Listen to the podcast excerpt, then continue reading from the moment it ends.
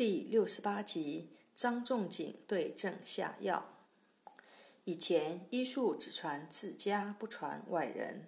当时南阳有个名医叫沈怀，七十多岁了，没有子女。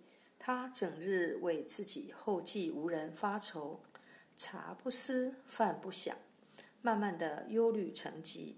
当地的郎中一一被请来看病，却无人能治。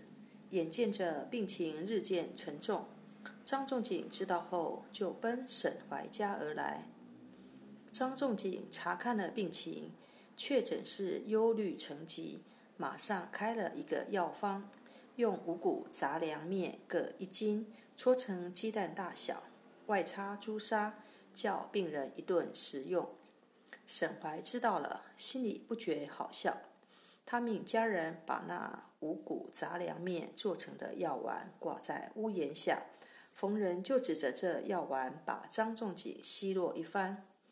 亲戚来看他时，他笑着说：“看，这是张仲景给我开的药方。谁见过五谷杂粮能医病？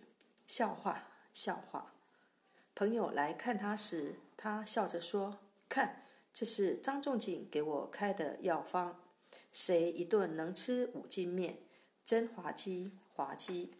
同行的郎中来看他时，他笑着说：“看，这是张仲景给我开的药方，我看了几十年病，听都没听说过，哈哈哈哈。”他一心只想着这件事可笑，忧虑的事全抛到脑后了，病也就在不知不觉之间好了。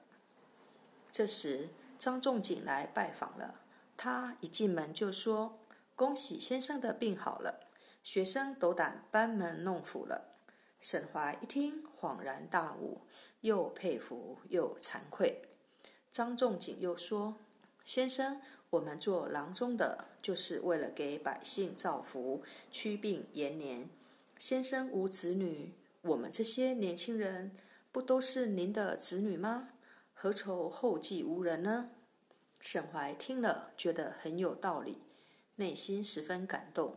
此后，就把自己的医术逐一传授给了张仲景和其他年轻的郎中。